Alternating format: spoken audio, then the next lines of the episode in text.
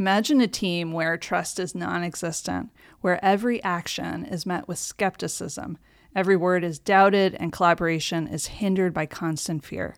Now ask yourself how would this team thrive? How would innovation flourish? How would individuals reach their fullest potential?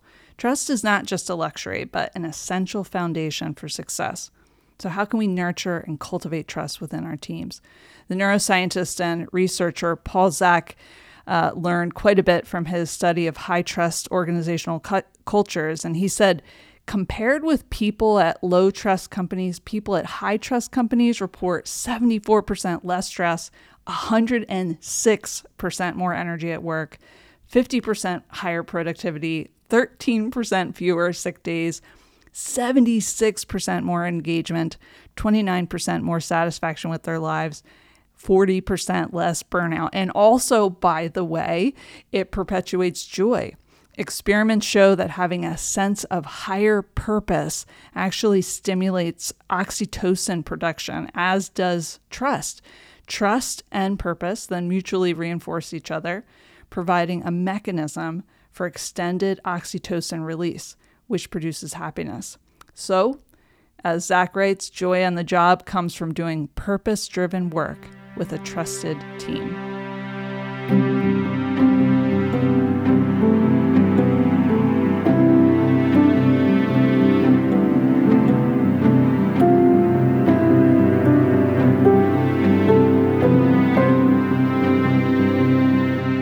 Welcome to The Behaviorist with Work Wisdom, where we help you adopt high performance mindsets, behaviors, communication, and culture. I'm your host, Sarah Colantonio, and this is Kedren Crosby. Our intention for the Behaviorist podcast is to share accessible, concrete practices that you can weave into your whole life to begin a shift toward joy and meaningful achievement. Today, we're turning our focus on trust, and we want to explore this really desperate need for trust on our teams and how we can build that trust, how we can get to a much better place than we are now. So, Kedren, I, I'd like to know why did you want to talk about this?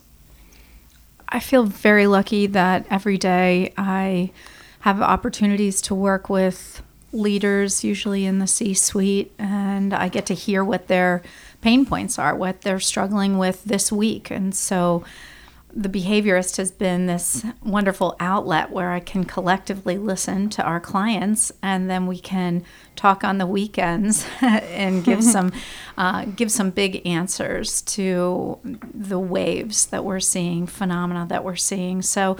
I, I definitely would say that over the last month or two, um, almost on a daily basis, I'm hearing from leaders who are feeling that a their teams maybe aren't trusting them, or B, they aren't trusting their teams. And mm-hmm. so I thought this was a good conversation for us to have. Some of that might be uh, residual pandemic uh, decisions that perhaps eroded trust. Some of it might be the great resignation and that we're all a little bit twitchy and not so sure who's going to stick around um, with that epic churn that happened for years. Um, some of it might be remote work that we're we're having to learn some new habits around uh, hybrid work or remote work, and now it seems like just about everybody's coming back to the office. So how do we how do we um, reform relationships uh, in person as well? So it could be all those things. It could be the uh, massive layoffs that have been happening mm, in the mm, tech yeah. sector. It could be the predictions for a Q4 recession. I'm not sure why, but we're definitely hearing um, that yeah. trust is an opportunity for us to improve our teams right now. So, what do you mean by trust? Because I think we it's a pretty abstract word. We we know it's a good thing, mm-hmm. but how do you how do you think about it? Yeah, the definition of trust that I use most regularly with our clients is one from Rachel Botsman, and she is the Trust Fellow at Oxford University. And so she's really spending her career trying to understand trust and how we build trust and how we repair trust. And so she has this beautiful definition, which is that trust is a confident relationship with the unknown. That's so good. So if I trust you, I I can uh, trust that you will take me into the future. Um, that we have this relationship with what is uncertain, and I imagine that you will carry me into that place reliably, consistently.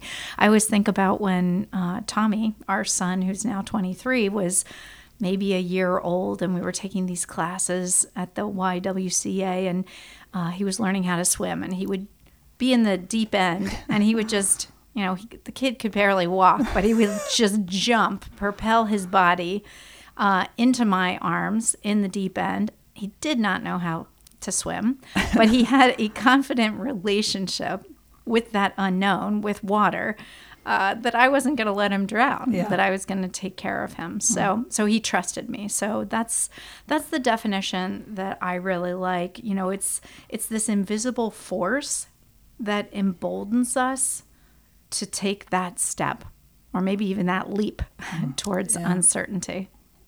I love that. It's so clarifying. It is so clarifying, and it's much bigger than how many of us perceive trust. When sometimes when I talk to people about trust, I think the definition feels limiting because they're often thinking about, you know, will this person keep my secrets?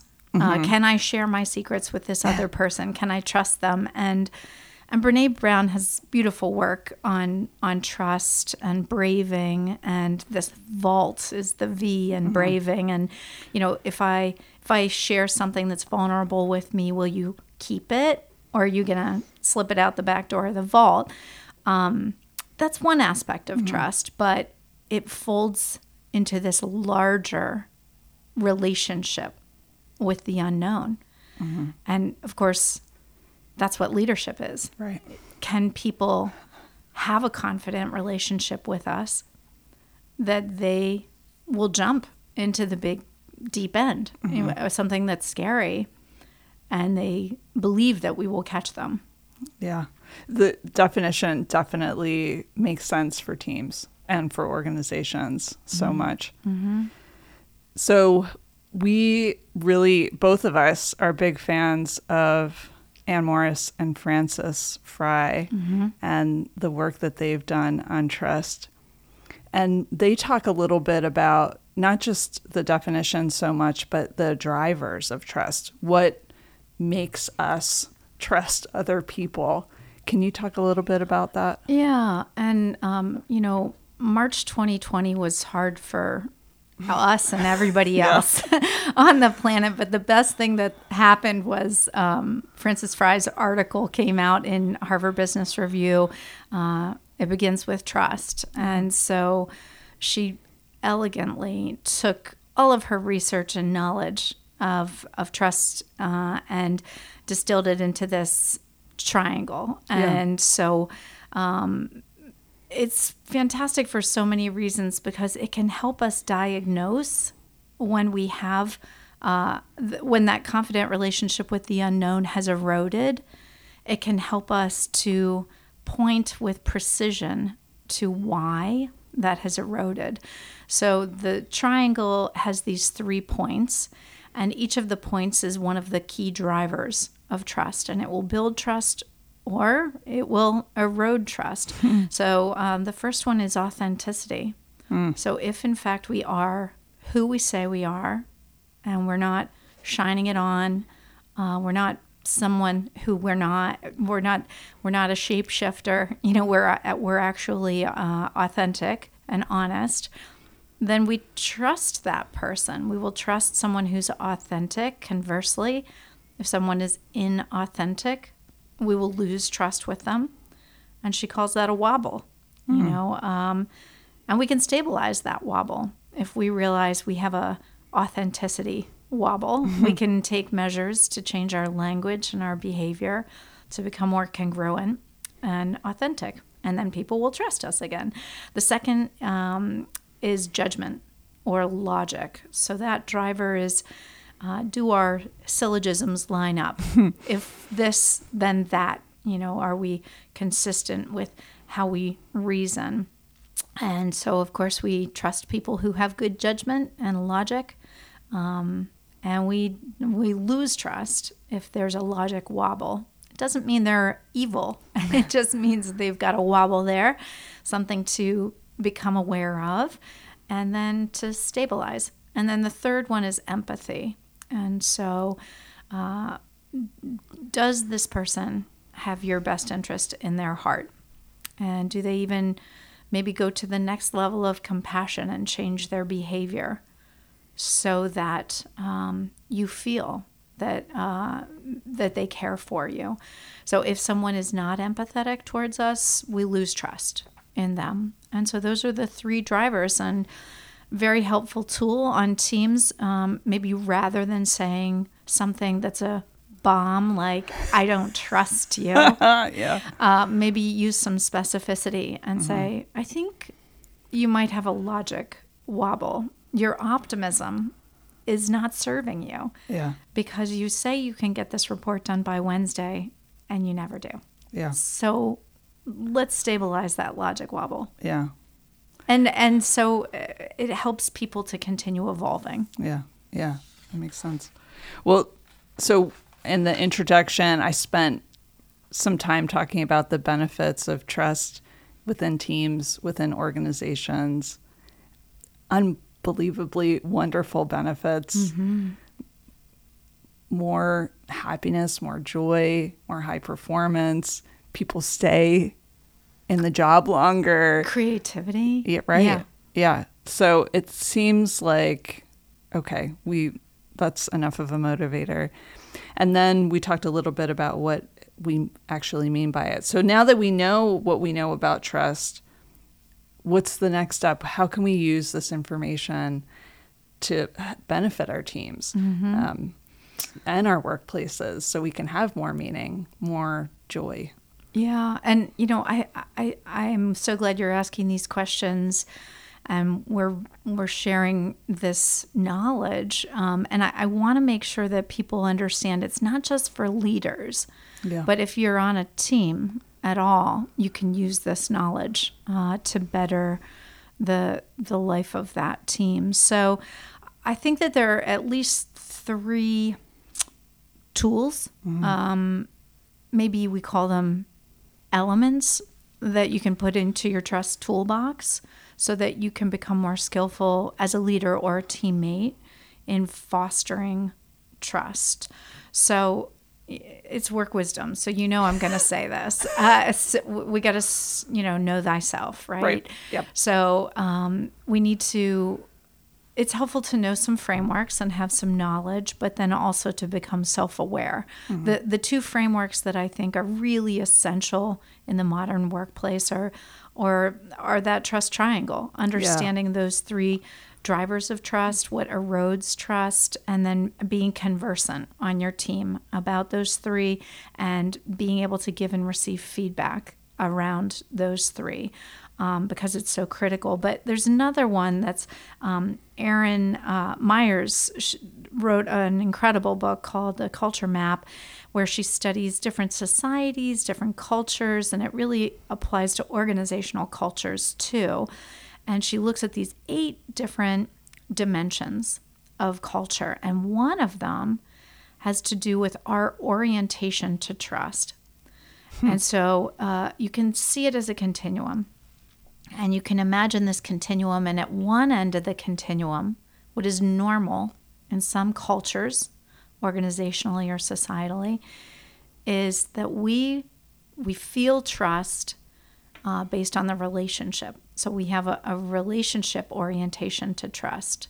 That means if you have lunch with me and you ask about my kids and you care about me when I'm sick and you you care about the connection and the quality of the connection between me and you, then I will trust you. At the other end of the continuum is a task orientation. So, some societies, some organizational cultures, some families, you know, um, trust is built on tasks. So, if you complete the tasks that you say that you're going to complete, if you do it accurately and reliably and consistently, then I will trust you. Um, and so it's fascinating to think about this, but uh, we have to understand ourselves and where we on this continuum. And we also have to understand our teammates. And then we have to be able to have conversations, um, sometimes even laughing ones. Um, and, and we need to think about how do we recalibrate our behavior. If I have someone on my team who is highly relational, um, I might spend a little more time talking with them about their weekends and about what's important to them so that they have that confident relationship with the unknown with me. Um, I personally am more task oriented. So I think everybody on our team knows that very well. and it's good that they know that. Yeah. I, I think it's always so surprising how, with this element, people seem to know almost immediately where they are in the continuum. They're so personally aware. Mm-hmm. But when we do that exercise where we have people stand, you know, in different parts of the room to to show where they are in that continuum, there's a surprise there where they they know where they are, but they look around at their colleagues and they're like, "Oh, okay, that explains everything." You're, yeah. yeah. you're over there, and I'm over here. Um, and it's neither good nor bad, right. but it's just the right. water we're yeah. swimming in, um, and we can change too, of course. Yeah. Mm-hmm. Yeah. Well, and like you said, we have to do that. It's a little bit of a translation, uh, mm-hmm. doing the translating. Okay. If this person really resonates with that kind of trust, then uh, it's a back and a forth. Mm-hmm. So I need to understand that, right? I mean, yeah. I mean, it's it's like with everything. Okay, we have more knowledge. Let's let it seep into our awareness and then once we're aware of it, it's just a much gentler shift in behavior mm-hmm. because we know that yeah. about them and we know what's going to uh, get them to high performance. Yeah. And uh, yeah, I think that I think that would be the first. You know, if if I was, uh, which I suppose that's what we're doing here, is trying to be helpful to our listeners. The first aspect of how do we improve trust on our teams so we get to all of this incredible fruit, I would say learn those two frameworks, learn where you're at, learn where your teammates are at, and then use them. So that would be the first one. This the second element. Did you want to ask me something? Yeah, I did. Okay. I, I before we move to the second one, I wanted to ask about the three drivers of trust: authenticity, logic, and judgment, and then empathy. Do you think that the just like with the continuum, do you think that people prioritize those differently on teams? Like, do you think that could be a cause of conflict too, or wobbles too, if I really prioritize empathy, but somebody else might really prioritize logic and reasoning? And so we might have a problem if we don't consider the same ones important, maybe? Yeah, I, I think this is um, extremely true. And we always uh, have to think about where's this coming from. So, am I uh-huh. speaking with, you know, what is their primary motivation? What is their life's experience? Um, what is their Enneagram type? You know, what yeah. is their uh, what is their priority value? And so once we can frame where's this person mm-hmm. coming from, um, we may recalibrate. Yeah. Um, so, but to answer your question, do I think different people prioritize the three drivers differently? Absolutely. Mm-hmm. Yeah. Mm-hmm. So I, I, I mean, I think even within our own team, we probably have some people that empathy is uh, trumps you know, uh, authenticity. Mm-hmm. We definitely have people who, you know, authenticity trumps judgment. Mm-hmm. Um, and so all three of them are important. Yeah. But just like with values, we have them in different different priority order. Yeah. Okay. Okay, so that one, that first tool I think is really helpful. Just knowing your trust orientation and yeah. where other people on your team, where their orientation um, where that sits.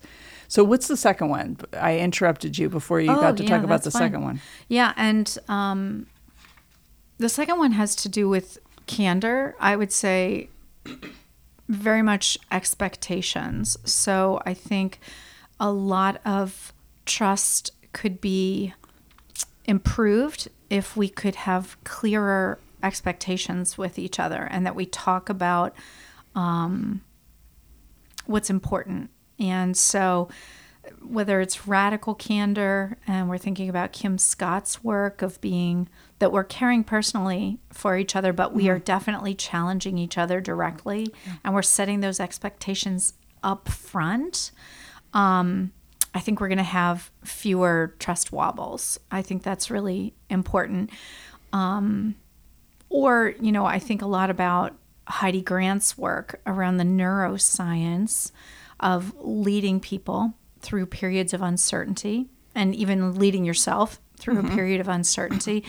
And one of the three uh, tactics that she recommends is candor. You know, when we are going through something that's scary and hard and uncertain, that having candor is one of the most critical things that we can do. So, how can we speak uh, clearly with as much specificity as possible, painting the picture of what could be, what we want to see, um, and just being as honest as possible. So I think candor is is the second element of of how we can prevent trust from eroding. You know, I think about our our method of the gap. Yeah. So if anybody's interested or hasn't heard of it, they might want to go onto our YouTube or our Vimeo channels and watch a animated short that you drew um, on our practice called the Gap, which is where we very explicitly say up front what the expectation is, and then we um, ensure that we talk to the other person and say, "Hey, does this work for you? Yeah. Is this realistic? Um, can you make this happen?" And you have that moment of buy-in. Mm-hmm. Um, and then if if there's a, a wobble and mm-hmm. they fail to meet that expectation, at least you can come back to them and say, "Hey, you know, we had set this as the expectation." Mm-hmm. So I think it's also really important that we're humble too. You know, if we haven't been candid, we're, we're here in Lancaster County, and there seems to it might be in the water that we want to be more ruinous, uh, ruinously empathetic Yeah. than radically candid Yeah. because we don't want to hurt each other. It, Yeah. it comes from a place of love, but ultimately, right, clear as kind, as Brene Brown would say. So, um, so I think that if we have failed to set the expectation, and then the other person, uh, you you feel like, oh, what's wrong with them? I can't trust them anymore. I think we need to go back and say, is this on me? Like, did I set that expectation Yeah. or did I just blow right past it? And I just thought they could read my mind. That's what I was going to say, and it goes back to Erin Meyer, the those different dimensions of culture and communication, Yeah. Mm-hmm. and like low context communication is really direct and probably fits into being candid Mm-hmm. and clear, um, but but high context is like you're you can read my mind. Yeah. you don't you do know what I want, and if there isn't an understanding of that, we're gonna have we're gonna have a problem, aren't we? Yeah, yeah, that's a really good point. Yeah. So that's the second one, being candid. What's the third thing? This might not be popular. Um, I think it's important if we're really trying to create norms for trust on a team that we know when to fold them, to quote uh, Kenny Rogers. Okay. You know, that, um, that there may be people who either are not capable of trusting um, or are not trustworthy. Yeah.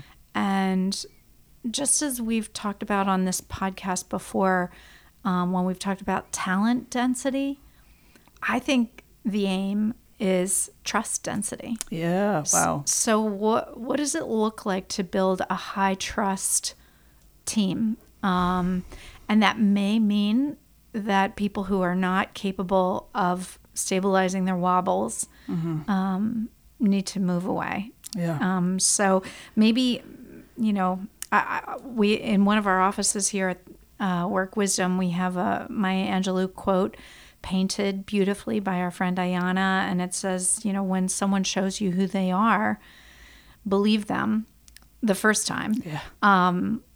No, we have a value of compassion, so it might be the second or third or thirteenth time, Yeah. but um, so I think that's important information. We can't we can't ignore that, you know. And then I think there are also people who have a disposition to be very skeptical, Yeah. cynical, that they don't trust, and as as a teammate um, or a leader, try not to be too neurotic about it. You know, Yeah. it might not be you. Yeah. It might not be you. It might be them. Yeah. So you might do everything on the planet to have, you know, incredible authenticity and incredible judgment and incredible empathy, and they still might not trust you. Yeah. But that might be that might be them. Yeah. So I, I think those are important things to think about. You know, th- there's this thing that you and I joke about. uh, Um, maybe it's not joking, but uh, we've never really talked about it. But this this special kind of toxic Yeah. we've talked about. So, um, well, do you want to talk about a special kind of toxic? What, what constitutes a special kind of toxic? The, uh, well, the way that we were talking about it is, I think that when it comes to trust, there is elements that seem trustworthy with the person, but that in reality, it's it's not. It doesn't really hold water. So an example of this would be this is like a red flag in relationships, and and I think um, Kimberly Piper talked about this on a podcast, uh, which is common enemy intimacy. This would be an example of like maybe a surprising. It seems like you're having this intimacy, this trust between each other because you're self disclosing. I don't like this person because of this. And they say, I don't like them either because of this. And it seems like you're connecting and you're trusting each other with this information. Um, but in reality, it's it doesn't it doesn't hold water. It's not it's not really a safe place. It's not a good place. So I always think of that as kind of an example of a special kind of toxic Yeah. where we don't think of the person as toxic necessarily. They might seem really nice. Um, they might seem really trustworthy, but in in all reality, they're not. Yeah, it's an insidious, um, special kind of toxic, I- isn't it? I, I think so too because it, you think, uh, yeah, you They're think it's so fine. Yeah. great. Yeah, I, I think I've seen a special kind of toxic where um, they hold power because they give you really critical feedback Mm-hmm. that's unhelpful, but it builds their dependence on you on it builds your dependence on them Yeah. because you feel they are courageous. They shared this Yeah. thing about me, and I now have to depend on them Yeah. to fix me. Yeah. And it's just Yeah. special kind of toxic. Yeah, yeah. We, yeah. We'll we'll maybe need to dig into that again. I, It's I- manipulative. It, it is. Yeah. It's it's really scary. I think that you know there are more maybe obvious examples of when there's not trust. Um, something that we talk in our workshop called Relate, which is about having those helpful relationships, fostering those relationships in the workplace. You know, um, there are things like um, being overly critical and uh, being defensive and um, you know dislike of, of other people and, and that coming up again and again and again. Um, and when we see that as like a common thread in the dynamic of the relationship that's a heads up like okay you probably should have some boundaries and keep your distance as much as you can. And don't don't self-disclose. Don't rely on them um, the same way you would somebody else. But the the special kind of toxic you have to have i feel like you need to have a little more uh, insight and and really notice. Um, so there's a balance there to that. Um, but speaking of that i i, I was rewatch, rewatching uh, the first season of ted lasso mm. and rebecca confesses to ted how she's been undermining him and he says to her, "I forgive you." Mm. And and I started crying. I saw it. I mean, I've already seen it, but it made me cry. Like three or four uh, times, right? Yeah, exactly. But I but so that brings me to the question: Where what is the role of forgiveness here? And trust. I think it's always wise to forgive. I think we forgive them every time. Yeah. And also, what might be true is that they move away from the team. So we can forgive them for being inauthentic or having terrible judgment or um, not being empathetic. We can even forgive people for doing evil things. Yeah. Um, and for the benefit of the company, the team, and yourself, it's helpful to to roll up the car window, as we Yeah. say at Work Wisdom, to put up a boundary, um, and to make sure that you're creating a a trust dense Yeah. team Yeah. and environment, so that you can have the psychological safety and all of the fruit and benefit that you you had talked about before. Yeah. Okay. That's helpful. I think mean, the forgiveness is for you. Yeah. You know, Right. I mean, it's it's going to help you be happy and healthy and Mm-hmm. sleep better. And so um, that's the best thing you can do for you. And having a boundary may be the best thing you can do for the team. Yeah. Okay. Thank you. Mm-hmm. I'm I'm grateful to you for being part of this movement of helping others in the workplace enhance their individual and collective team performance. I think this topic is really important for that. Thank you, listeners, for downloading The Behaviorist. We hope you'll subscribe. Please reach out to us through our website, workwisdomllc.com, where you can enjoy Work Wisdom press and productions. You can ask questions and give suggestions of topics you'd like us to explore in future episodes. As is our custom, we'll leave you with a quote. This time it's from Frances Frei If we learn how to trust one another, we can have unprecedented human progress.